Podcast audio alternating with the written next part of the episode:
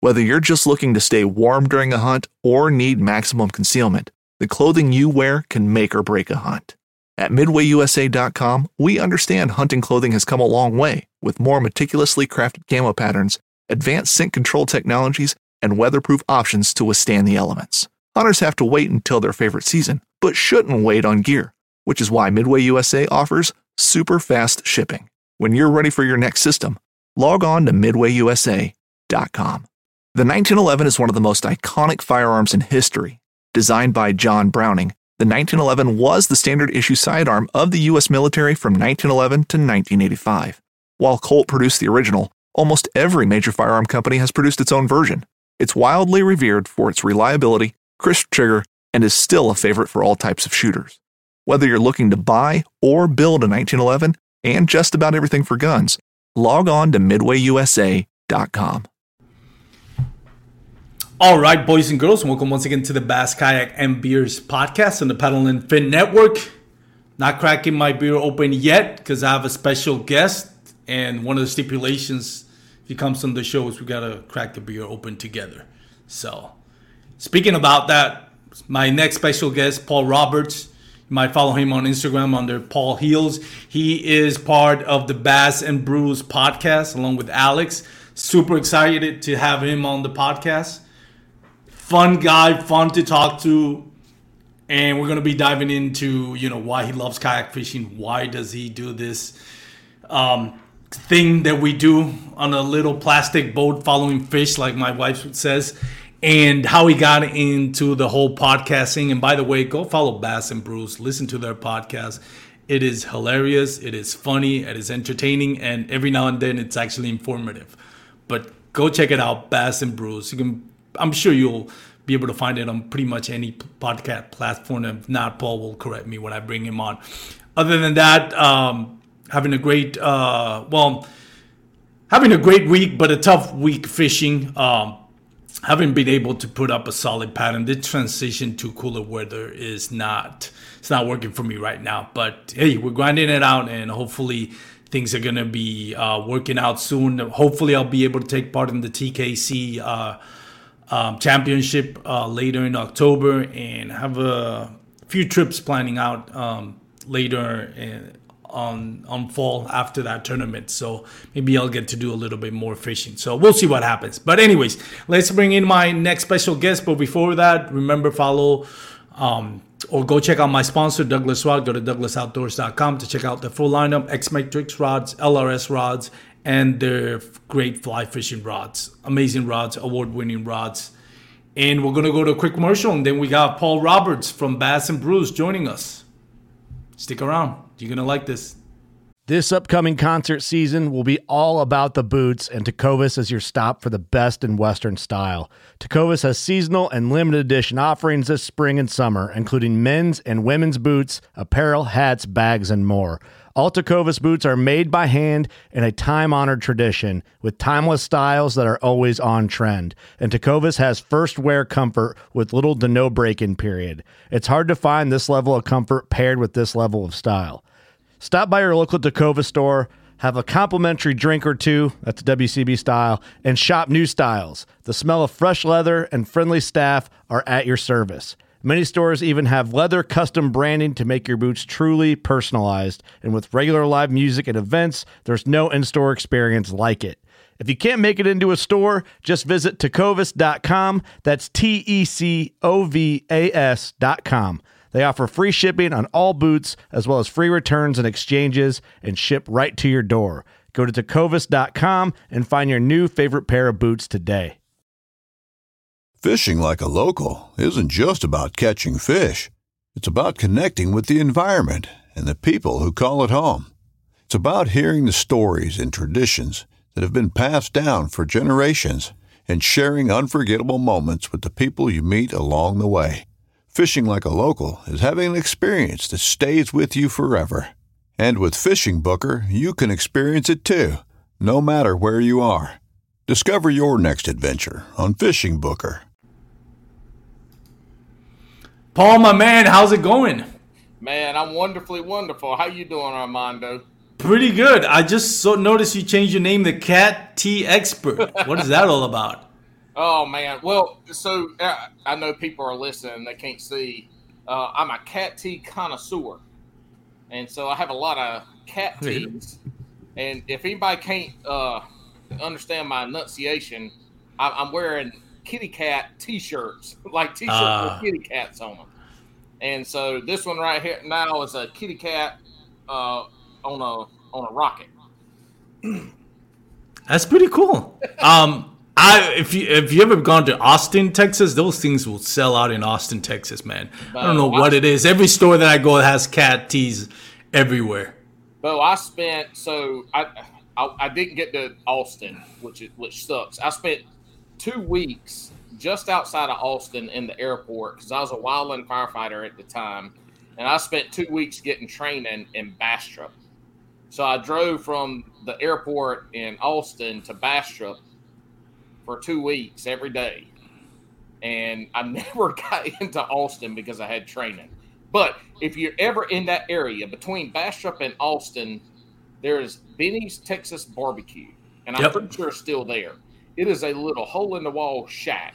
I think it's it's at Cedar Hills, maybe. It's almost in between that. Go eat his damn barbecue because it is something unbelievably good. And I'm from the Carolinas, so I know good barbecue. But his stuff was good. I ate it every day he was open and took it home for dinner. Yeah, Austin is Texas capital. Not just the little capital, but also when it comes to barbecue, it's kind of yeah. like their thing over there and food yeah. truck thing. Texas is weird. It's kind of like California. It's not really Texas. I, I don't want to get uh, that whole political thing started, but it really is. It's yeah, I mean, it's like this is the most ironic thing. It's the Texas capital. And it doesn't feel like Texas yeah. at all, at well, all. I, a good but, friend of mine is from. Um, Is from southern Texas. Yeah. And so he calls himself Texican. He and he's been here in the Carolinas here for shit fifteen, twenty years about now. Anyway, his his funny part about being from Texas is the only vegetables he eats is salsa. Literally. literally. His vegetable, the only vegetables he has ever eaten is in salsa. He don't eat salad. He don't eat baked potatoes. It's nothing. His only vegetable intake is salsa, and then the rest is meat. And he says, that's how you know we Texican. Yep. Uh, well, I have a, I have, a, how do you call that? Forgot what it is. But I have a saying that is, if there's not a dead animal on the plate, it's not really a meal. I'm I'm sorry for all those vegans that may listen to my podcast. It's just... Does there's not a dead animal? It's not a meal. Hey, hey just... I, yeah, I, I get it, I get it, and and we'll get into this a little bit later because we got to crack our, our beverages. Oh yeah, yeah. But well, yeah, well, let's go ahead. I'm sorry, no, I interrupted. Go ahead. No, no, no.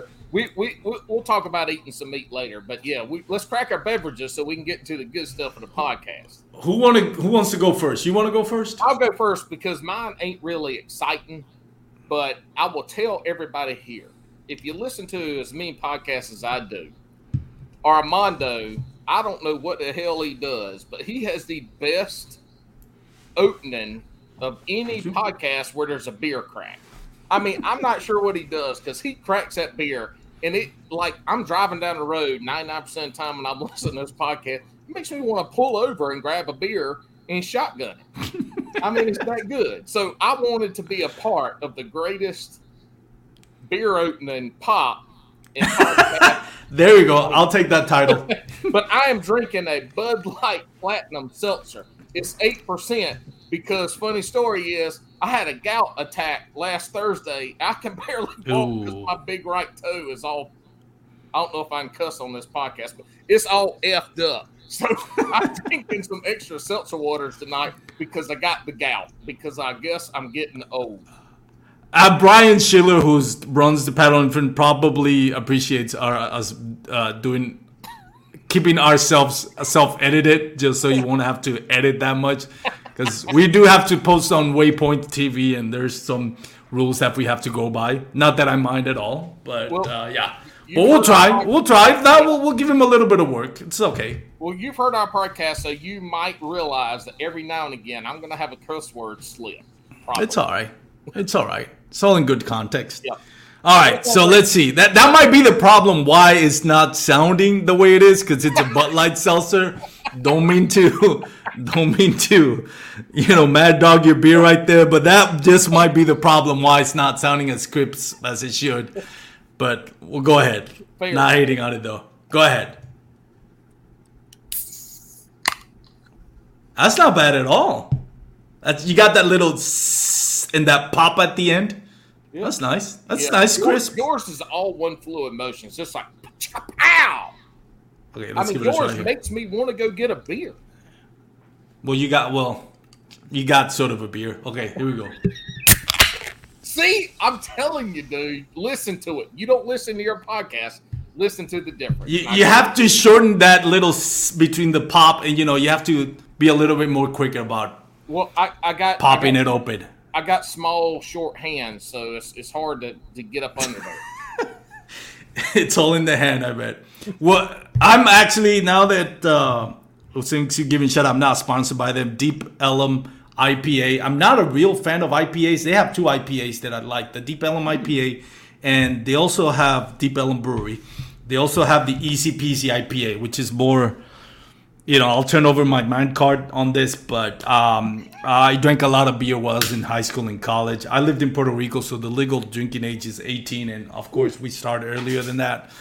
So I don't know what happened somewhere in my mid-thirties. I could no longer handle the hops of a true I P A. So I've kind of like moved into more of like lager. I'm not going to do the light beer unless I'm trying to lose weight though, but more of a lager. Um, and uh, what's the other? Stout beers. So I P As I've kind of like, I know it's not, it, it hurt me. It hurt me when I realized, you know, I can't do the I P As as much as I... I used to be able to. I get, I don't know. Well, I guess I overdid it in co- high school and college. Armando, I'll tell you this. I love beer. I love good beer. I love crappy beer. But when the gout hits you, you yeah. just start drinking seltzers. I can almost guarantee you if you get the gout.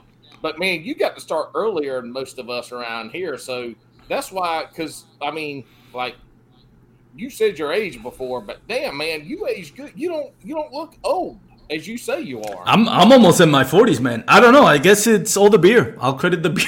Yeah. And good the rum. hops on the and beer. Good rum, right? And good rum. Yeah, that too. That too. It's no rum like Puerto Rican rum. I'll tell you that much.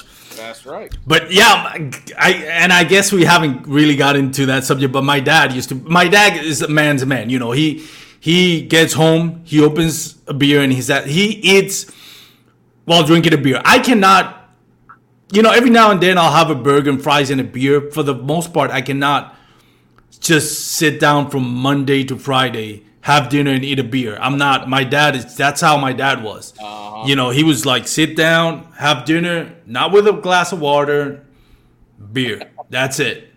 That's and but he battled gout. He still battles gout every now and then. But yeah, it's what, it's what horrible kind of for him. It? Oh man, he's just old man beer, something like Budweiser or something. Like it, no, nah, it was yeah, it was like uh, there, we went through some hard times uh, financially. At one point, I remember opening the fridge and I saw something like Schlitz beer, and I'm like, good lord, this is. I'm like, Dad, is this really that bad? Are we really this bad? Am I going to send me out for adoption? We're buying Slits now? What the heck? I was like, I guess he got tired of me drinking his beer. And he says, like, the only way he's going to stop me from drinking his beer is buying, like, the worst beer ever. Slits beer, man. God, that was horrible, man. I remember those times. That was that was bad. It was just you bad say beer. That, dude, but Slits beer ain't bad. Like, if you want to have a good beer to drink, look, look. Here's my thing. What I tell people, I don't discriminate against A B Vs. So if it's got alcohol in it, I'm going to drink it. There ain't nothing I won't drink. You're a man's man, Paul. You're a man's man. Except for the beer and this, except for the the seltzer and the tea cats, you're, you're a man's man, man. All right, so let's talk for kayak fishing. Wear a cat tea. That's all I got to say. Let's talk about kayak fishing before we keep going downhill on this. Um, God knows how many listeners I've lost so far. But how you got into kayak fishing, man? What what got you into it, and you know, man, and so all that? it's it's an interesting story. So I grew up down in South Carolina. I grew up fishing. Um, the same story is probably ninety percent of the, the folks have told on your podcast, anywhere else. Grandpa took me fishing. Oh. Uh, one of the, the interesting facts about where he took me fishing was it's called the hog pond. And it wasn't a hog pond because there was big fish in it, even though there were big fish. But it's because three quarters of the pond kept the hogs from escaping the hog pen. So pigs. So you'd be fishing and you'd be throwing, you know, throwing your lure up against the bank, and all of a sudden the, you know, you scare a pig up out the water. But anyway, so he took me there. Uh, I guess I was four years old. I caught a fish. I don't know how big it was. Probably a pound. Um, I, I made them take it home, and we cooked it and ate it. It was like seven o'clock in the morning. And anyway, from there, that's all I wanted to do was fish. And and that, I got into fishing. My my mom and daddy bought me a. We we I grew up with a little John boat with my daddy, with, and we went to ponds. And then so I got into high school. I got a little John boat of my own. And in two thousand, I graduated high school, and I went to college and I played football. Well, that ended like anything, because when I got to college with football, it was three sixty-five, and that's what that's what I was there to do, and that's what I wanted to do. So in the summer times, you know, I worked out, took summer school classes, played football. So from two thousand and then two thousand five, I joined a local uh, bass club, and I fished as a non-boater. And it, it wasn't B F L or anything like that. It was just a bass club where I fished as a non-boater. I was one of like two. And I did that for a couple of years, and then I moved. I moved back down to South Carolina. And at that point in time, this was two thousand eight, uh, started a new job, new career, fishing quit. So fishing quit in two thousand eight. And I've got thousands of dollars in rod and reels at this time. You know, I've Shimano and good rods, bunch of lures. And that's it. And I bought, uh, in twenty fifteen, we moved a quarter mile from the Savannah River in the Augusta, Georgia area. And we were there, we bought, I bought a, a, we bought two kayaks. One of them was the Sun Dolphin, the cheap ass little Sun Dolphin, sit on top, no. two hundred fifty dollars. But the other one we bought was a Avalon one twenty. And this was a fishing kayak. twenty fifteen, so a, a while ago for fishing kayaks. It was a fishing kayak has it had yak attack rails, and it had two rod holders. Mm-hmm. So I bought this kayak to fish in on the river, and it was a paddle kayak, but it was a Walmart kayak. But look, man, this kayak was nice as hell. It's seventy pounds. It tracks straight as arrow. I mean, when you talk about, you listen to Drew Gregory and talking about where he likes to launch. Mm-hmm. And because you, you got a Hobie, I got a, I'm one hundred percent fish out of a Hobie P A now, but this kayak is one that I can throw in the back of the truck and take three rods and a handful of baits and just throw. So it's a, it's a great kayak. We're on the Savannah River, but it was just fun. Like, I took ultralights out there and fished with ultralights. Um, we had a little pond behind our behind our house, ultralights. I got into watching kayak fishing at this point, twenty fifteen. So kayak, uh, kayak catfish, some local guys. Chad Hoover was one that I found at that time. Um, so I started looking, oh, this is cool, and then just didn't work out. So I was, fast forward, last year, November of last year, I'm like, I'm going to start bass fishing again. Because I ran into a guy, and, and so now I'm in the Raleigh, North Carolina area. And so Raleigh, North Carolina is is Falls, Jordan, and Shearon Harris. So if you've watched M L F, you've seen those three lakes here this past yeah. year and then two years ago, right? So I, I I go out there. I'm just I'm I'm just using it as exercise. Go out and paddle my kayak and ultralight fish. I saw a guy there with a Hobie P A twelve. His name's Steve. And I'm like, holy shit. Look at your kayak, dude.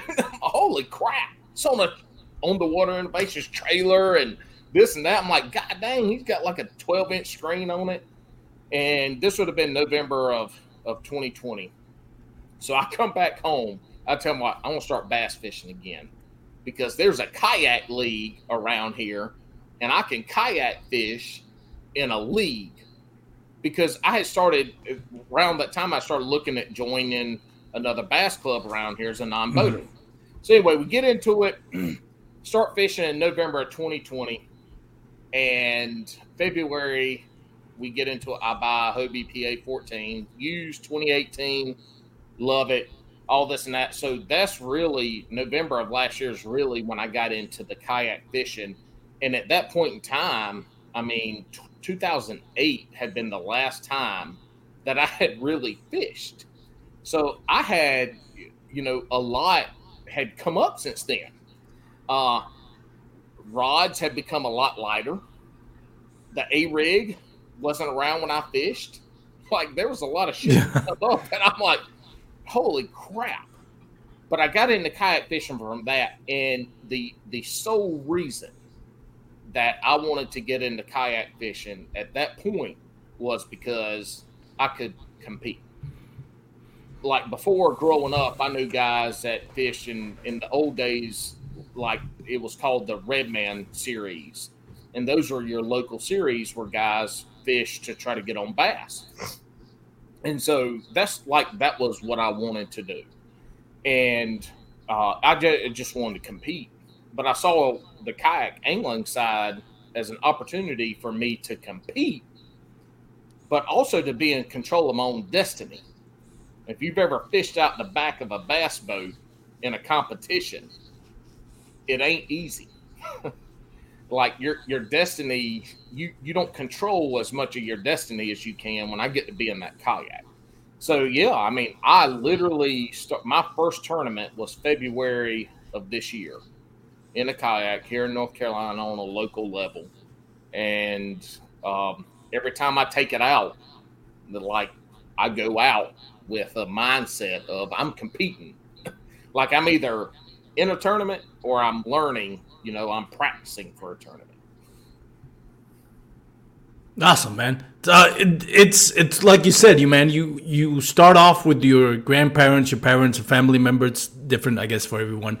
Um, when you're a kid, and then, you know, once you pass puberty, you know, start focusing your attention on girls. At least your generation, my generation, you know, that they like cool stuff, you know, they like, for you maybe football. For me, growing up in Puerto Rico was surfing, so our yeah. attention now goes to, you know, uh impressing the girls and stuff like that, which they're not into fishing, at least not in our generation. And then as you come of age, you kind of come back to it because it's just, yeah, I don't know what it is about it. Uh, some of it is just uh, in your D N A, you know, remembering those th- those days, you know, when you spend out with your, you know, with your father figure, you know, in this case, my father, in your case, your grandfather, um, and having a good time, you know, just kind of like when life was simple. And when you go fishing, that's it. Life just kind of slows down and it becomes simpler. You know, fishing is hard and it's kind of complicated now, but just being on the water, you know, it's just that, I guess to me, that going back to time were simpler times. And that's what makes it to me relaxing. And, you know, my wife's telling me, how can you spend so much time on a sitting on a plastic boat on the water, not doing anything? Says, well, every now and then I'm catching something. But yes, there are, you know, you and I know this, it'll be, There'll, there'll be a few hours in between one fish and another for the most part. Um, but it's just relaxing. It's just having fun, you know, just being out there when life, you know, remembering times where life was just simpler. Yeah, it, it is. And you hear that. The story that I told is not, no. There's nothing special about my story. Matter of fact, it's probably, if, if the folks listening to this podcast have heard the stories that folks you've had on here. Yep. And that's that's typically how it sounds. I started fishing as a kid, high school, girls, college, whatever happened. I quit fishing and I come back to fishing now. And and you're, you're having these folks on your, uh, as guests who are, are, I mean, they're, they're successful tournament anglers. Mm-hmm. Locally or nationally, it doesn't matter. But that story's not is not special. But what's special about that is is taking the lessons that we learned and understanding from that time when we were young, and and your story is a great one too, is we take those experiences and we're able to now, as you know, middle-aged folks or almost middle-aged folks, we're able to take those experiences and now start to start to relive them. And not only relive them, but if we have if we have children at this point, we're also sharing those experiences with with kids at that time. And they could be your kids, they could be your nieces and nephews, whoever it is. So it's taking those experiences that we had as a, as a, as younger, and now we're putting them back out there, and, and we're getting to enjoy that. I mean, that's that's the joy of life. I mean, um, I'm not a pleasure angler. Like, I just don't like to go out there and fish to fish. Like, mm. I'm always in my mind, either I'm fishing a tournament, and if I'm not fishing a tournament, in my mind, I'm I'm practicing. Yeah. I'm trying a new lure. Um, I'm graphing. You know, I'm always the, in. And to me, and this is what sep- this is the difference in the pleasure fishing. Yeah. You know, being at a past, like I I want to kayak fish because I can compete, because that's an avenue that I was able to get in financially with the equipment, which is a kayak. And I mean, you could go out there with a Zebco, with three Zebco. You can go out there with one Zebco thirty-three, and if you can afford a kayak, you can compete with on the Hobie B O S, the K B, K B F. You can do that. So the entry point to compete was so much less because all I needed was a kayak. Mm-hmm. And so that competition side is what really got me excited, and that's why I fish. I mean, that's why I go out there. Is is either I'm competing or I'm practicing to compete, and so that's I think that's a difference. The way it is at fishing is I don't you know I, I say I don't like to joy fish, but like I, I I'm either very once or twice a year I go fish to eat, catch fish, yeah. to eat. But ninety-nine point nine percent of the time I'm going out there either I'm competing in a tournament online that day, or I'm practicing for something in the future. That's that's the mindset that I have. I'm a competitive ass person, and that's what I want to do. I need that competition in my life, and the kayak angling side gave me that entry level to do that. No, and it's you hit the, the nail on the head with that one, because I like the friends that I've gotten me into kayak fishing. They do it more for like joy fishing, pleasure fishing. You know, it's like right. a way to kind of get out of the house and, you know, be in the water, be with nature. There's nothing absolutely wrong with that. You know, and uh, a lot of them fish for like um, hybrids or um, sand bass, what we call them sand bass here, white birds or uh, white bass. Um, and that's catch and cook. Go ahead. What were you going to say? I've heard you talk about sand bass, and Mark Pendergraft talked about sand bass. That- What the hell is a sand bass? It's it's white bass. So I don't know. Is it uh, all right? Yeah. Okay. See, the, the vernacular is different, because when people are talking about sand bass, I'm like, what the what the f is a sand bass? And so you're talking about white bass. So here we have white perch, which some people call white bass. Yeah. But a white bass is a non-hybrid striper, and then we have striper. It's just all confusing. So it it, it it is. It's it's kind of confusing. And we also have in Texas, um, Trinity River is full of yellow bass, which don't even get me started on that, because that's completely different. I don't know why. But y'all have also, also the Guadalupe bass. Guadalupe bass is just a hybrid spotted bass. That's all it is. Um, I mean, it's a beautiful fish. I love when I catch a Guadalupe bass, but and it's not native to Guadalupe like some people think. It's like, oh, it's only native to Guadalupe River. No, it's actually it's in a lot of uh, river territories here. Um, uh, they caught it in the Brazos River. I think the they caught one registered under um, Granbury uh, Dam. Um, I caught one. The jury's still out there, whether it's a spotted bass or a Guadalupe bass. I posted it on Instagram. What? Yeah, yeah. And a lot of people, most people commented it's Guadalupe bass, and they kind of explained it. I don't know. I can't really tell that much of a difference. But yeah, there's also the yellow bass and the white bass and the wipers and the stripers. Yeah. So yellow bass, for whatever reason, you can catch as many of them and keep it and cook. I don't know why, but for whatever reason, yellow bass is not restricted. White bass, I think you can, or sand bass, you can um, catch twenty-five per person and that's it. And then you got the, I think stripers, it's five. And then uh, hybrids, I think it's twenty-five. I'm not sure. Which hybrids, to me, it's a, I'm not, don't quote me on this, but I think it's a cross between the sand bass and the striper, but I'm not completely sure. Honestly, I don't know. There's so many, so, so many. On that, so on that, so I'm part of a, a group called Hookset Hoodlums, if anybody's oh, yeah. heard of them. You follow, and, and look, it's, it's some damn hoodlums. Like, I know a lot of people follow this podcast that are on K B N, too. It's like the rejects of K B N. So we some it's some crazy stuff. But anyway. How can it be? Re- how can you be rejected from K B N? Well, we weren't rejected. I'm just saying. Just an example of who we are. But regardless, what kind of people do you have here now? I'm just joking. Hey, Armando, exactly, exactly. But no, it's a, it's a great group of guys. You know, they we promote each other. It's really cool to be a part of it. But yeah. what I'm getting at is this, and we kind of talked about this in the pre-show. Do you eat largemouth bass? I don't. I don't judge people that do. I don't. I don't have. I don't. I. Do you eat fish? I, I eat fish. Now, I don't know why. I just love bass. Like, every time I catch a bass, it's like, you know, rescuing a little puppy from from, from from a shelter. That's the way I look at it. I love bass, man. I just love it. I just. I can't.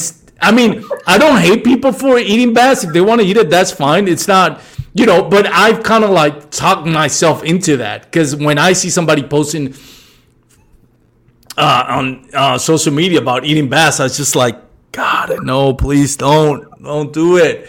Um, but, you know, the reality of this. Jimmy. That was little Jimmy.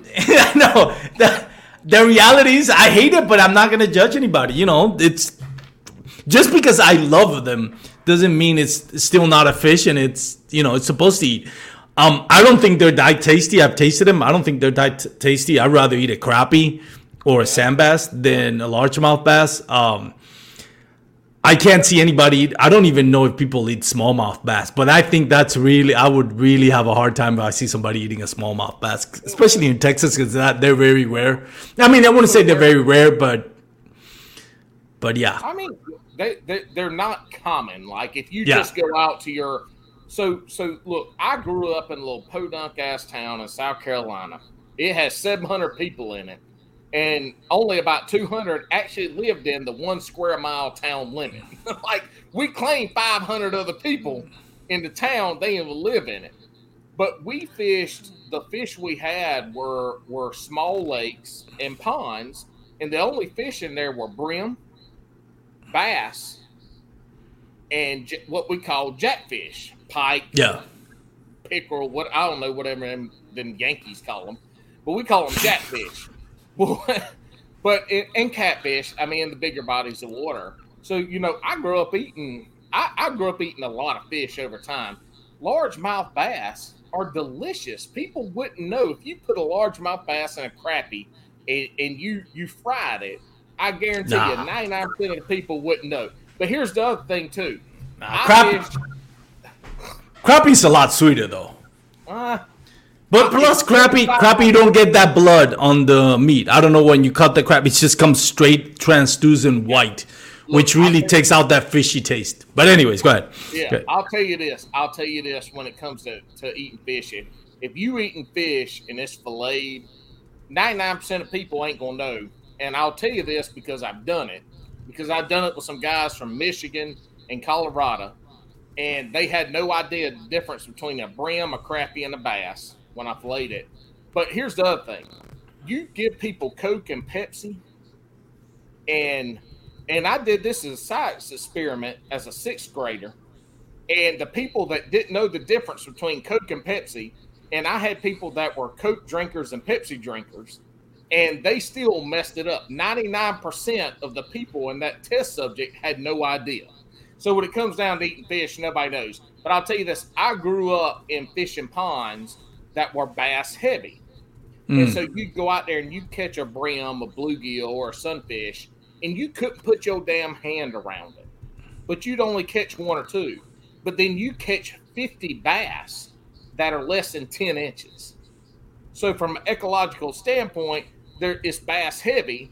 There's nothing mm. taking those bass out. So that's what we ate. We ate those small bass. Now, I ain't advocating eating no damn, you know, six-pound bass and this and that. Yeah. But, but in general, what I say is bass ain't as bad as people uh, take it. I no, they, no, they don't taste bad. They don't taste bad at yeah. all. But anyway, I, a little bit of a tangent to get off on there on eating, on, on eating the bass. But, yeah, I mean, you know, it's it's just different where you grow up and what you do. Like, I love to fish.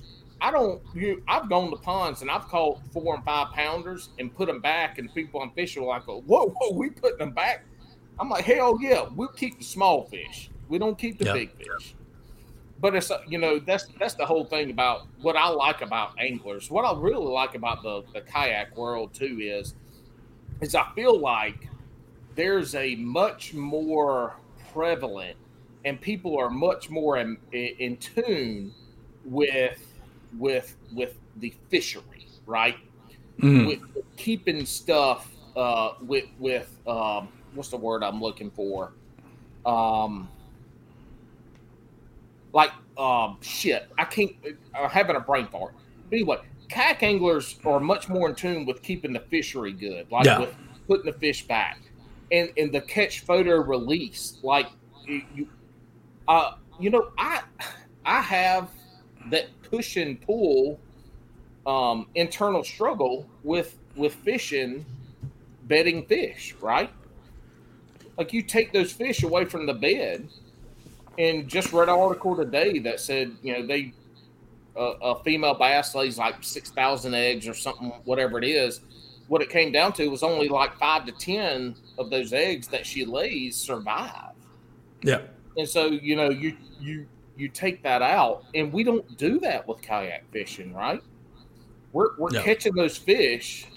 Those fish are spending a minimal amount of time out of the water, and then they're going back into their home water. Like they know where they are. And so that environmental side of it and keeping those fish, the, the fishery healthy, um, to me from a, a kayak side is, is really is awesome. No, and and I get what you're saying, and honestly, if there came a time where they say, you know what, no more um, um, fishing for bass during bedding season, I don't have a problem with it. Uh, it's gonna suck, but I would. I mean, I understand it. I've done bed fishing more this year than I've ever done it before, and it is exciting. It is a very exciting way to catch fish because it is.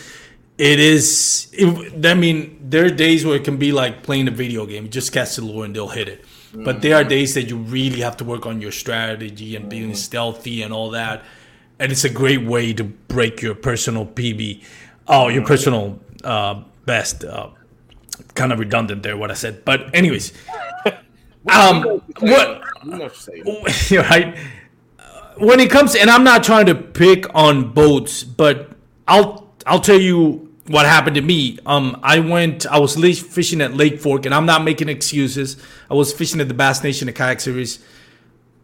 I didn't win because I'm not that good as the other people out there. Let me put that, let me clear that. I don't want people thinking I'm making excuses. But don't, don't, one, don't say that stuff. You're only as good as you think you are.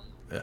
But, well, for the for the context of this conversation, and people don't think I'm putting excuses, let's just say this. I didn't lose because of this, but this is one of the reasons that um, I'm not particular with with bass tournaments um, and boat tournaments, I should say, um, especially on bedding season. Now, in Lake Fork, they have slots, which is kind of stupid to me because you're in the biggest bass factory in the United States, and you're fishing for slots. You can't catch anything other than eighteen inches. Go fish at another lake if that's the case. Why fish, why fish at a lake that's stocked with twenty, twenty-four inch fish that you can't target? I mean, I don't get it. But anyways, that's so, another so that's another Harris, subject. Yeah, so Shearon Harris is a slot lake. Yeah. And they don't like people do not like to have tournaments there because they cannot put yeah. fish in the slot. But in in like in like spawning season, I went pre-fishing for that tournament. There were there were tournaments being held on a Monday, and it's not a holiday. It's just a regular Monday school day. And I'm like, why the hell do you have bass tournament, boat tournaments I mean, on a but, Monday? But, but like Fork and those lakes where you are, and what was the uh, what was the other one where they were catching the huge fish? Um, oh, Possum Kingdom, but that was not in spawning. Awesome. What was the other one before where the O H I V? O H I V. Yeah, yeah. I mean, yeah. like. Like, you have tournaments in the middle of the day there because they know that the boat traffic is going to be less and, you know, they can do it. But, yeah, I, dude, I get – yeah, exactly. I mean, that's – that's yeah. Well, well, going back to the point, it's like I was – I had some bets marked that I was going to target the next day. When I got there, there was a boat tournament, of course, and they've landed that uh, – Uh, the female, which I was targeting because we don't have slot limits. We just measured and put him back on the water. She goes right. back to the nest. Well, that. they caught they caught the female, but they can't use it in the tournament. So they put the female on the live well while they're targeting the male, which is not going to do anything for me. The male is only like thirteen inches. Now here I am. Well, I'm screwed now. Forget about those baits. I had to wait till they leave. By the time they were they were done trying to catch the male, which they never could, they released the female. Female doesn't even want to go back to its nest. It's just a, she she probably just abandoned that nest. Um, and that's on a slot limit. When the ones that's not slot limit, guess what? When they take those fish, they take it to the docks, and that's it. That good luck that female trying to find his, that nest again. So that I, again, and I'm not trying to pick up bass boat tournaments, but that's I think that's the real problem. And people say, well, the numbers still, you're taking, it's, if it, there's, when you have a lake like Lake Fork, when it's on spawning season, it's seven days a week, there's a tournament, it's going to affect it. It's yeah. just going to affect the population. Yeah. That's my point of view. I, I personally like the concept of a kayak. And me and Craig Dye were talking about this on last week's episode. When you're on a boat, a bass boat tournament, or when you're in a bass boat, and I have a buddy who has a bass boat, when we go out fishing, I never feel like I'm part of nature. Now, because I'm in a, you know, glitter boat, high power uh, motor boat that's just speeding through one spot to another. When I'm in a kayak, I'm paddling, pedaling, whatever I'm doing. I'm one with nature. I feel it that way. That's just the perception that I got because, you know, I'm not disturbing the ecological system in that way. So I and I think that lends itself to having that mentality of being more eco-friendly and being more conscious about nature because you're closer to nature, not in this gas-guzzling, uh, glitter rocket speeding one way or the other, uh, feeding your testosterone. And again, not picking up bass boats, but that's just the way it is. When you're in a kayak, you know, there's no nothing testosterone driven about it until you hook a big bass. Otherwise, it's just you enjoying the nature. So you lend yourself to be more um, eco-friendly or more have that more of conservation mentality, in my opinion. And, and, and, you know, to go with that, though, is I think in general, when we talk about the bass fishing community as a whole, uh, kayak fishing, bank anglers, um, you know, the glitter boats, all that, bass anglers as a whole are more conservation centric than than other people. Yeah, like uh, I mean, you know, just the folks that I know that crappie fish or or or, or you know, fish fish for for catfish, like that. Those the bass anglers are typically more conservation minded, and but that's good, right? That's yeah. That means that from from the seventies and eighties. What we've been taught is working. Um, yeah. Could we all make improvements? Could the boat yeah. world make improvements on their stuff? M L F is a great example of somebody who's made great improvements with fishing and not having to worry about fish traveling an hour to weigh in in a live well and being dead. And, and, and if they're not dead, where where the hell are they released? Yeah. You know, I mean, they're not releasing the same body of water and all this and that. So M L F has done a good job with that. The environmental aspect of what we do is important to keep the sport out there for us to continue to do this. Yeah.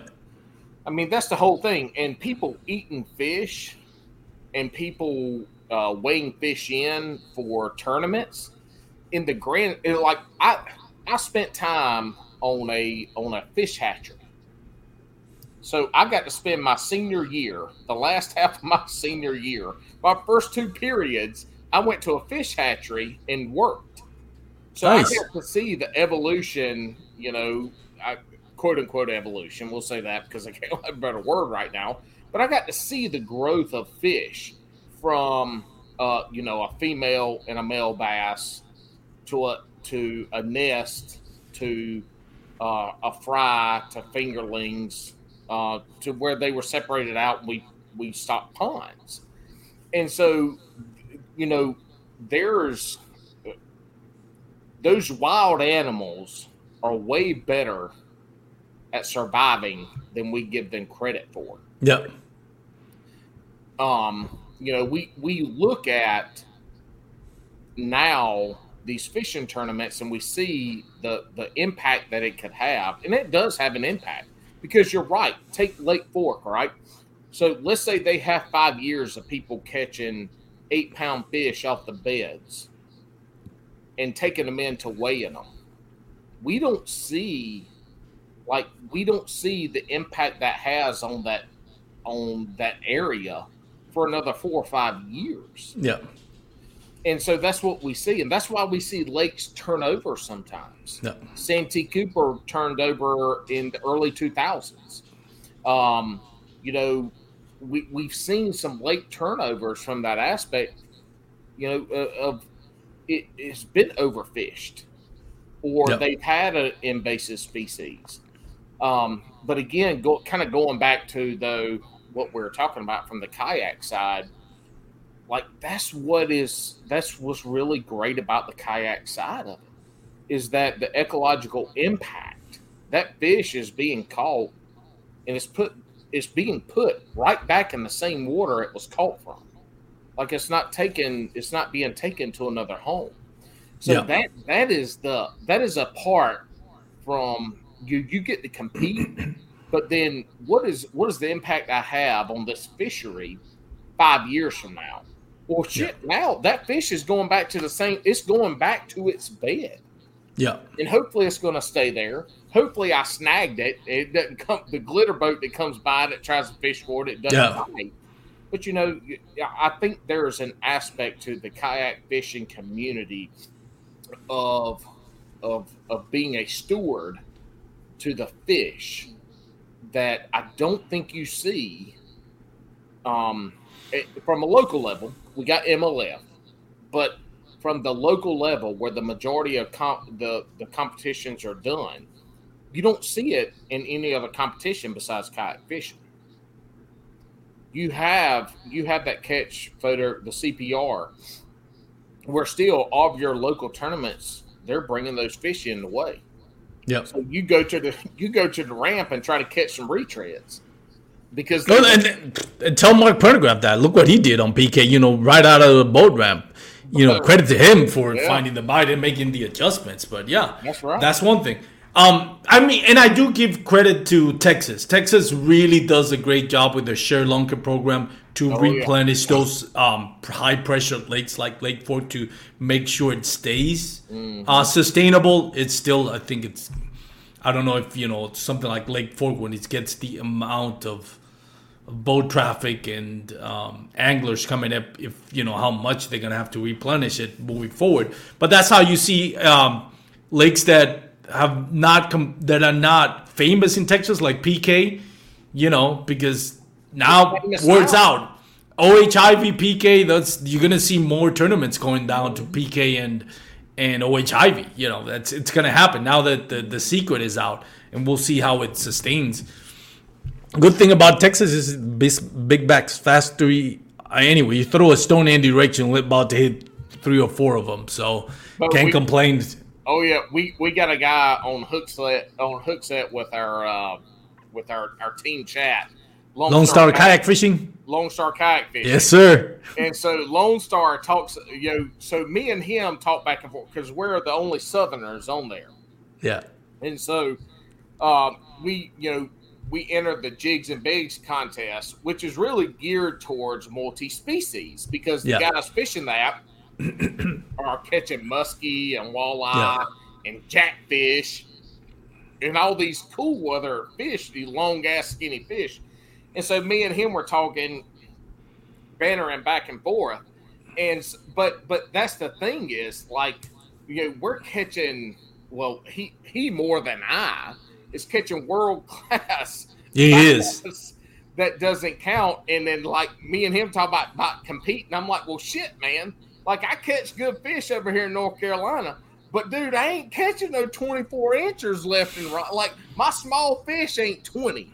My small fish is seventeen. Oh, shout out to Lone Star Kayak Fishing. Go follow him on Instagram. He, dude. The guy is, by the way, um, Lone Star Kayak Fishing, I forgot his first name. Um, if you're out there listening, thank you for what you're doing. I know he's worked hard yeah, doing this. That's right. Yeah, it's alignment. So, uh, you know, he finally got some time to fish on the water. I saw on Instagram that I was happy for him. I told him, I was like, yo, thank you for your service, man. I hope when things settle down with all the hurricane th- season, you, you get on the water and you land yourself a P B because you've earned it, my friend. Yeah, I, I did a lot of I, job. I can't remember his first name either. And Armando, it don't matter. It don't matter because Lone Star Kayak Fishing is where people won't find him. Yeah. But I, I hope he catches some big fish, but I hope they're all smaller than mine.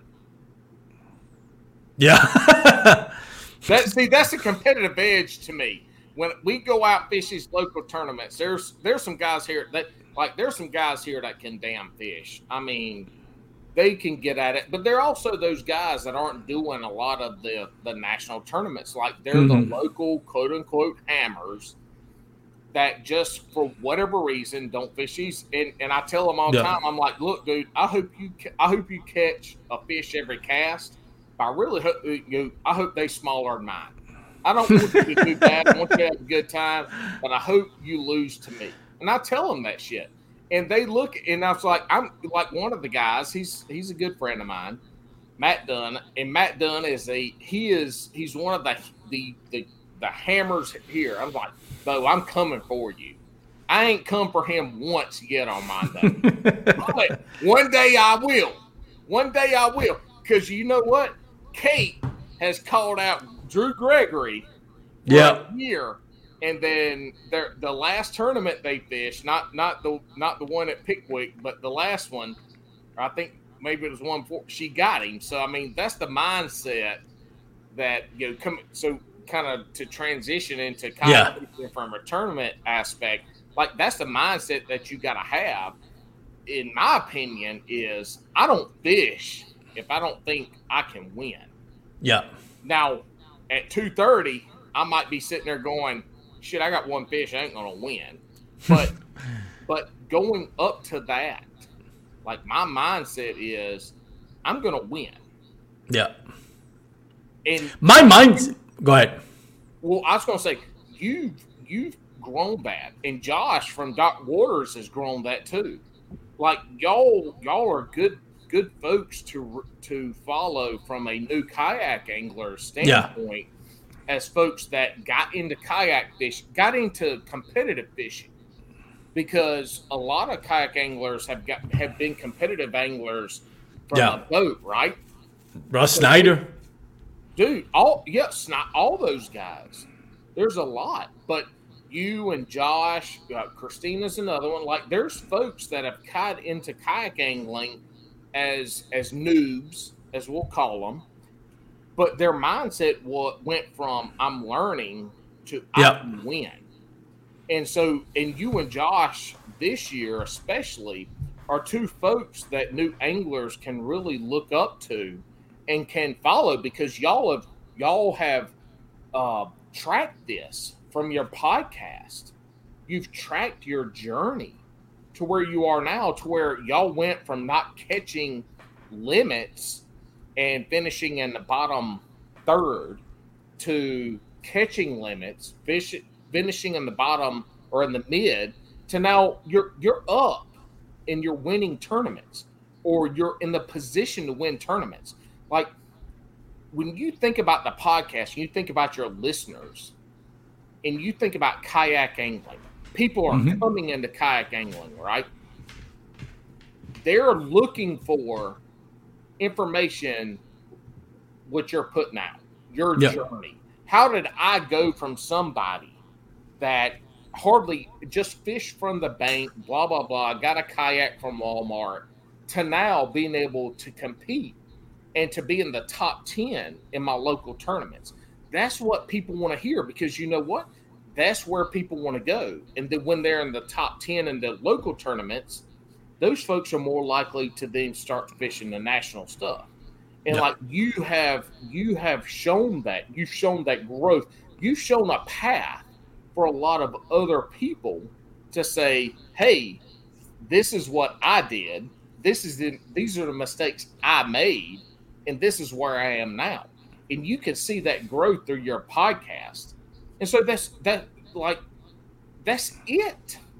You can post a video on YouTube right now of you catching a ten pound fish and it'll get five hundred thousand views. You can post a video of you rigging a wacky rig mm-hmm. and catching a four pound fish and get the same amount of views. You know why? Because people want to know how the hell you did it. Like, how did you get there? And so, like, your podcast really shows your journey into how you've been to start competing. And let's be, in all honesty, Tennessee and Texas are the two most competitive states locally for kayak bass fishing. Mm-hmm. You can't argue that. Here you are finishing in the top five of tournaments. Like, I mean, that's that's a journey people can travel with you to learn.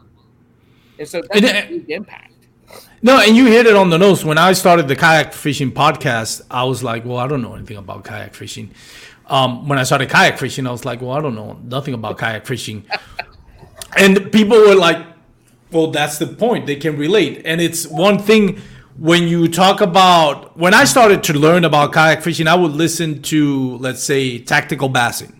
Mm-hmm. Great podcast, wait, not podcast, great YouTube channel. Yeah. Problem with it is I couldn't relate at all to what they're saying, because to me, there was like, are they even speaking English? Because I didn't understand it.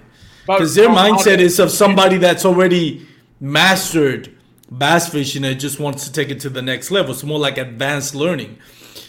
When I started the, the kayak fishing podcast, Bass, Kayak, and Beers, it was the concept of like, perfect. I, I have this audience that is now booming, because especially with the pandemic now, that is getting into kayak fishing that can't relate to the Russ Snyders and the Drew Gregorys, and and not, not no shot at them, of course. They're, but the problem is they don't. When you get to a level of, you know, like Russ Snyder, Russ Snyder probably, and not, not picking on him, but you know he's been so good for so long. One, how do you teach? How do you learn the basics of bass fishing when you've done it for so early, for so long, been so successful? Mm-hmm. It seems like mundane to learn the basics of it. So it's easy, it's harder for people like that level, and I say that with a compliment, to share their knowledge and help other people, because they're at a certain level where, you know, where I'm at in the infancy or when I started, I couldn't relate to much of the things they're saying, because they were talking about, their mindset was like, you already know the basics. So this is where I know, where my mindset is like, I don't even know the basics yet. And one of the things about it is like when that, that now that goes into the podcast, when it talks into tournaments, I remember talking to Sam Jones about it, um, you know, kind of helping me grow the podcast and everything's like, well, I don't ever think I'll do competing because I'm not good enough. How can I compete against Russ Snyder, who grew up fishing and who used... who fished all over the world, all, all over the United States, who was a tour guide for bass fishing. You know, he's done it for three or four decades. How am I supposed to just pick up this sport five years ago, compete against that knowledge? Because it really is about knowledge. You know, you can be the faster, stronger. That's not a translator crap into fishing. What? Exactly. Not and that got to a point. It's, it's wisdom is the implementation of knowledge. Exactly. Thank you for saying that, because I was just about to mention that. It's it's like knowledge is one thing. Wisdom is knowing how to apply that knowledge. Mm-hmm. And when you're out in the water, when my first tournaments, I, my first year doing tournaments, I understand I'm not going to win. I'm just here to learn. And I would talk to people after the tournament was done and ask them, you know, what worked for them, what worked, didn't work for them. Now this year, I go into the mentality like, in my heart of hearts, maybe I know I'm not as good as the great anglers, but my mentality is I'm going to beat them. But I'm going to go out there and beat them. I was Mark Pendergraft at his yeah. home lake. And my mentality was, well, as soon as I saw, yeah, my mentality, as soon as like I saw, when I entered that tournament, Mark Pendergraft and Brian Howell hadn't signed up. And it's a small bluegrass tournament that they've never signed up. It's usually some local guys from West Texas, which are really good. Yeah. Um, don't get me wrong, but there's not the big names. When I see him at the captain's meeting, I'm like, at first I'm like, crap, Mark Pendergraft and Brian Howell are here. You know, there goes my chances to win. But that quickly turned the mindset. It was like, game on. Game on. And my mindset was, and I said it on that podcast, I want Mark Pendergraft to have a great tournament. I want Brian Howell. I don't not going to the expectation, well, maybe they'll suck today. No, I wanted to fish first. I wanted Mark Pendergraft and Brian Howell to win, to end up second and third. I want to say I beat them at their best. Because that's what it's all about. I'm not there at this point of my career, kayak fishing. I say career as loosely. It's not really a career. But at this point of learning into kayak fishing, yeah. I'm like, you know what? I want I want to beat the best. I want to compete against the best. And I don't want I don't want to beat Russ, Russ Snyder when he only caught one fish one day. I want to beat Russ Snyder when he caught five fish or he caught ten fish, you know, and That's that's that's the mindset that I have now. Now, whether that's going to translate to win further down the line, I don't know. But I know I'm going to need that mindset to give myself a shot to win them. Yeah, and, and so that's like when we think about, and, and let's take it like your podcast started as an entry-level yeah. podcast. Your journey into kayak fishing and then into competitive kayak fishing, right? That was that was the journey of the podcast. And so you think about it is you go from, oh shit, God, I hope I catch a fish today. Yeah. To I hope all right, I'm catching a fish. I hope I catch a limit.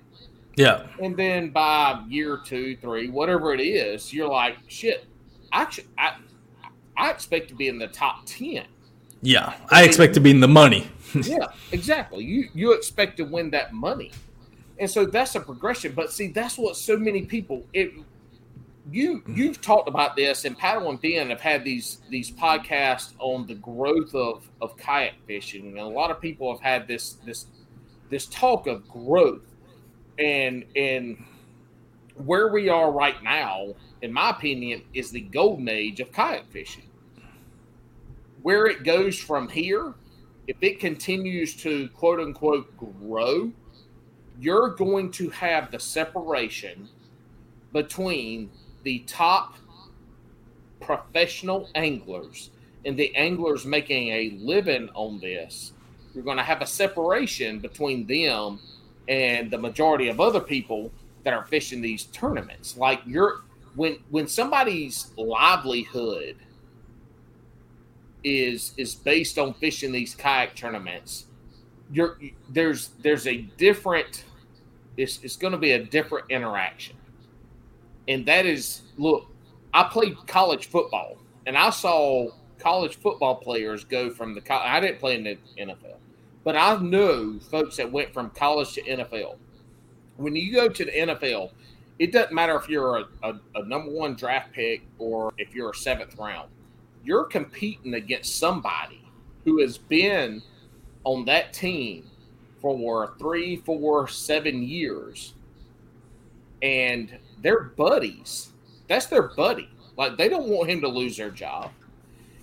So when you get into this kayak, this aspect of kayak fishing growing, it's great that the sport grows big because then it offers more opportunities for people to become professionals where they make a living on this aspect.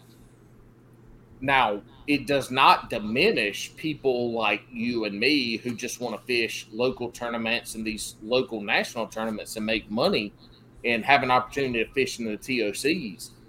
But it changes that dynamic. And what to, you know, kind of to get to the point is, mm. is that like the kayak community is, is very close knit still. And I like that. Yeah. And what I, I struggle with is, is it growing? Does that tight knit community start to kind of unravel? Mm-hmm. Or does that tight knit community continue and create something very different than other professional sports? Like, does it create that, that kind of, um, you know, you know, working together aspect? I don't know. It's, it's interesting. It, a lot of it's going to be the money. Um, yes. Once once the sport grows, and I'm convinced that it's going to grow to a sport where a lot of money's coming in and people are going to make a livelihood out of it. A hundred, they, you can win one hundred thousand dollars a damn tournament, Armando. Yeah. You tell me you're going to spend. You, you come down to Jordan Lake, North Carolina, and you you can win one hundred K, and you're catching you're catching twenty-two inch fish all day long. Are you going to come to me and say, hey, Paul, come with me. We can catch twenty-two inch fish. Yeah, that's the thing. This you, no, eventually are you going to do that? Armando, would you do that for me? I'll say yes because I'm a no, nice guy. No, you wouldn't. Not for one hundred K. For nah, that's true. You'd be like, hey, Paul, come fish with me. Look, I'm going to catch all the fish I can catch, and when they quit biting, they're yours. But no, you're not. Yeah. And, and you would be stupid to. You would be stupid to. You're talking about changing the, an opportunity for your family, one hundred thousand dollars to catch five fish. And we saw that. And I'm not going to dive into the details of it because uh, it's not it's not worth it. But we saw a little bit of bad blood um, in the national champ in the um, Bass Nation Kayak Series uh, Championship in uh, P K um, Possum Kingdom. Uh, and again, I'm not going to go into the details of who and what, but we saw, you know, if you follow the K B N group page, you know what, ha- you you know, the, most of us know the story, and that's part of it. You know, once real money becomes involved, and I actually wasn't that much of a money, but anyways, that's a, a subject for another time. When when the ability to not just make money but get real sponsorships are going to pay you, and they're going to be based on your success and what you also do on social media. Bad blood is going to come in at some point. Because um, right now, the people that are involved in the sport are just people that love the sport. Like you and I, myself, you know, we love the sport. We don't do it for the money because there's not really that much money to win. I mean, you you lose more money than what you make unless you win a national championship. That's right. Basically, and that's three guys in a season. The K B F, the Hobie B O S, and the Bass Master, uh, Bass Nation Kayak Series. Yeah. That's the only three probably. And, and maybe somebody like you and Minor who's um, won a couple of tournaments, make something like eighteen thousand this year. But again, that's that's less than one percent of the kayak fishing community. But I will, so the I will, people that, the well, let me hold on. Well, the people yeah, that are getting involved in it is because they love the sport. Once the sport grows, there's more money. There's people get more involved. It's like, oh, I can actually make a living out of this. That changes things, and eventually, competitive juices are gonna spoil into bad bloods and stuff like that, and it's gonna happen. Um, we try to keep it. We try to protect it. That's what I try to do with the podcast. You know, try to protect as much as I can, but eventually, money's the root for all evil, as cliche as it sounds. Yeah, and, and, and you know, moving into that side of making money. In kayak fishing, right? Like, so I got into kayak fishing to compete. And why do you get into something to compete is because, you know, you, you want to win. And, mm. you know, an offset of winning is you're going to win something. And, and fishing is going to be money. And so, but you look at it, and, and Ryan Lambert is the is kind of a, he's a, he's, I say he's a driving force. And it is. He's podcast. very one of the most influential ones right, right now. He's a driving force in anglers branding themselves as professional anglers, because we can name some names of folks that are at the top of the kayak angling game but you would never know. But like ninety-nine percent of the people would never know who they are. But then you can go search kayak angling, or you could say a kayak bass fish angler, whatever it is. And there's two or three names people could spit out, but they're probably the folk, you know, they're folks that not that aren't necessarily winning tournaments or in the not top. Household names. Yeah, they're not making social media content. They're not yeah. branding themselves. And so you look at it, and and I say this from an aspect of watching your growth through social media. You you have started to brand yourself. You've started taking. You're not going on a fishing trip and posting five pictures on Instagram of the five fish you caught all at once. Mm. You're now breaking it down to five catches, five pictures. You know, you're break, you're you're promoting yourself, and and I know you're working with uh crap. What's his name? Um, Charlie Wells. Yeah, Charlie Wells. He's been on bo- podcasts a couple of times, I think now. Yeah. So like you, you're branding yourself. You're making yourself desirable from from people. Like, look, fishing, it, it's not the N F L. You don't have ten million people or whatever it is watching you every Saturday. But if you get one hundred thousand people watching a video that you made, and and you know you know Jim Bob from the M L F wins three tournaments, but he has no social media presence. Like, where where's the better value in that? And I think that's yeah. where the the kayak angling sport comes to is is that it's entry level. It, it gives the people an opportunity to come into fishing and make money and to fish where they wouldn't be able to before. That's true. Hey. And we see we see Kristen Fisher doing this. Yeah. Um, Uh, now growing, I think she's one of the ones that's kind of leading that that new generation of kayak anglers, where they're mixing talent with content creators. We see great content. Cre- it's hard to be a great content creator and a great angler at the same time, because both of them take a lot of time, you know, to to work with. You know, there's a lot that goes behind the scenes. And if you listen to any of our podcasts with Charlie Wells, which I've done too, he'll tell you, you know, uh, the work that it goes behind the scenes to create great content, and the work, and when you look at the work that you have to go to be consistent at tournaments with pre-fishing and all that, there's not a lot of room to do anything else unless your ideal, you know, situation um, allows it. But if you're a family man with a, you know, a regular job, it's going to be hard um, to accomplish that. But anyways, speaking of branding ourselves, uh, Paul, I've had you for almost an hour, so I don't want to uh, take any more time, uh, uh, take you any more time away from your family. But but, but I could talk for three hours. I know you can. Fishing, that, I don't. I don't have a stop button. Luckily, my co-host on Bass and Brews has a stop button, because I don't. So I could go forever. But anyways, go. Um, Before uh, before I let you go, I wanted you to get a chance to plug in uh, Bass and Brews. Where can people follow you? What's the show all about? Um, and also, anybody you want to thank? Any sponsors? I know you already mentioned Hoot, um, Hooksets, or the guys at Hookset Hoodlums. If I said yeah. that right, go ahead. You yeah. you you mention it better than me. Go ahead. Uh, yeah, follow Hookset Hoodlums. Um... Instagram, Facebook, wherever. They they sell, sell apparel. We got these hats, these underwater robbery hats and pond wrecker hats, and uh, other stuff. They're, they're, they're great folks. We promote each other. And, you know, when I got an opportunity to go into being a, a, a pro staff member, and I know, Armando, I know your thoughts on pro staff, but when you go into a pro staff, like, uh, they're – sure, I get a discount, but I don't even care about that, because the the advantage or what we do for each other is we promote each other and we help each other grow as anglers. Um, so go to Hookset. You can use uh, Heels ten, H E E L S, to get you a little ten percent discount. They got some really good apparel. Um, the other is a local, if you're not in the North Carolina Raleigh, North Carolina area, probably won't matter to you.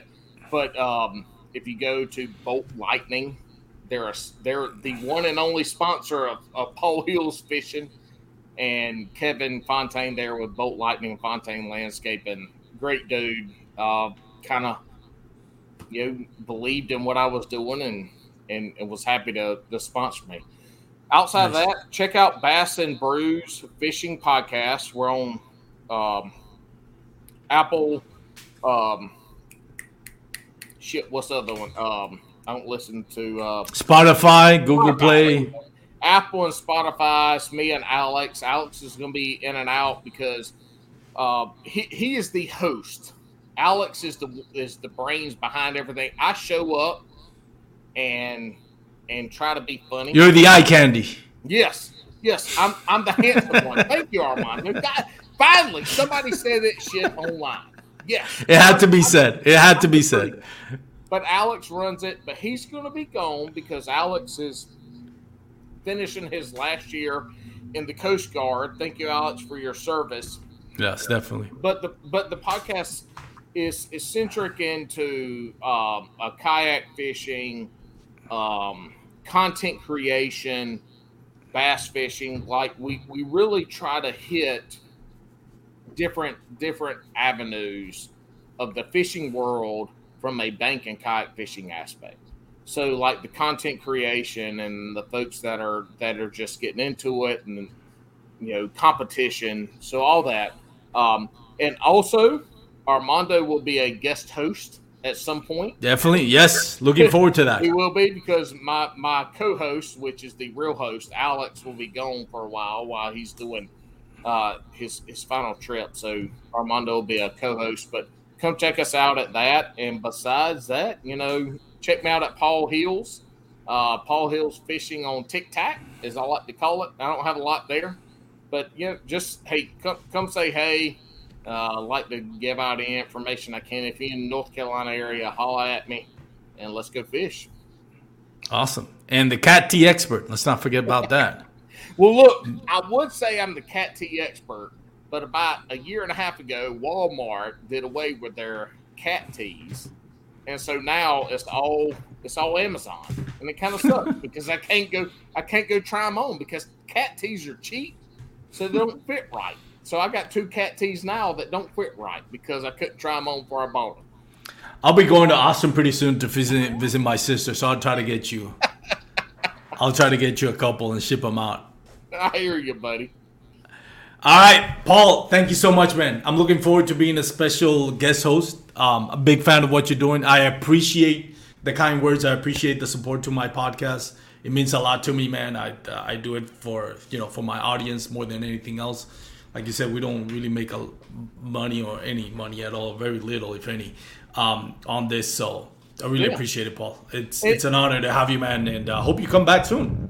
Oh, yeah, and Armando, that's the thing is, like, you you were one of the first three or four podcasts that I found when I journeyed into this this kayak kayak fishing aspect is uh, you, Josh from Dark Waters, and uh, I can't remember the other one. Is a is a paddle and fin. It wasn't a paddle and fin for news. Brian Shearer, by the O G show? Uh no, oh, Bass Fishing. Two guys from it was the two guys from God, I'm having a brain fart from from the ones that, that mostly saltwater fish. Um, the Tide. What is it? Oh, Chasing the Tide. Yeah, Chasing Dustin Doodoo. Some, Dustin somehow, Nichols Doodoo. Somehow I got to them dumbasses, Chasing the Tide dumbasses, and I listened to that one, even though I don't fish no damn saltwater fish. But anyway, it's a good podcast. It's a good podcast. No, it is. I listen to it every week, and the shit they're fishing for, I probably won't fish for for once a year. But regardless of what I'm saying is, is like your podcast is one of those that, that it bridges that gap from somebody that ha- did not have, that just got into kayak fishing. Look, look, fishing, I had a lot of knowledge. Kayak fishing, you bridge that gap. That made mm-hmm. me feel like I could learn from listening to what you're saying. And you also had guests on. So you and Josh really, those were the first two podcasts that I expected every week to listen to because it, it helped me get to where I am now. Like I wasn't a beginner fisherman by any means, But you gave me that that avenue to kind of get where I'm in the kayak world, because it's much different, and everybody will tell you that. So I thank you. I appreciate it, man. Paul, thank you so much. For those out there listening, uh, once again, this is Bass, Kayak, and Beers. We appreciate it making it this far. Go check out my sponsor, Douglas Rod. Go to Douglas Outdoors dot com. Check out their full lineup. Big shout out to Paul and the guy and Alex for Bass and Beers. Uh, Alex will be here soon. As soon as I can get him, we'll square something out so we can get part two of the Bass and Beers podcast. Um, if you're going to be on the water, wear your P F D, stay safe. Have a great day, everyone. Paul, thank you so much. A life that has the stories to back it. A life to be proud of. It's a Winchester life. Yeah, baby. six eight Western. Oh, mule deer, baby. Right there. Tune in every Tuesday at seven p.m. Eastern on Waypoint T V.